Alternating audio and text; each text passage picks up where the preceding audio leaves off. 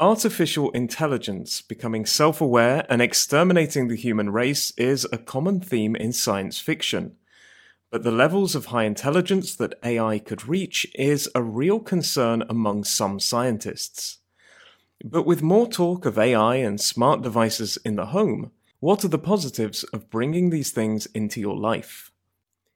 Hans Rosling, a professor of international health, once spoke about the impact and changes that the washing machine made. The once arduous task of cleaning clothes by hand was taken on by a machine and freed up more time for other activities. There are so many smart devices that you can fill your home with.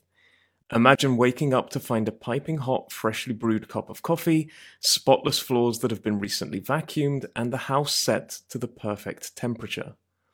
With smart devices, these things can happen while you sleep. The potential to pre program and automate parts of your life means that you can focus on other tasks in your life.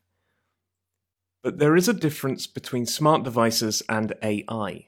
Smart devices are the things that get on with the tasks, while AI can think or interact and can be used to control the smart devices. There are many voice activated AI systems which can control the smart devices around your home. You can ask these devices to start making coffee, dim the lights when they're too bright, or even make sure the house is secure.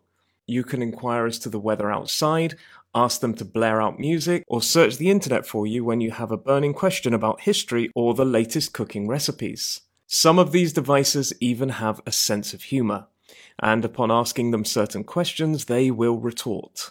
In short, in some ways, they can act as company. But how far will it go?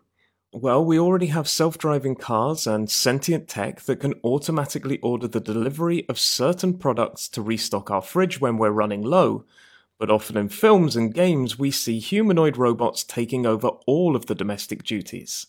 It seems for now that those things only live in our imaginations but we could be seeing them sooner than we think.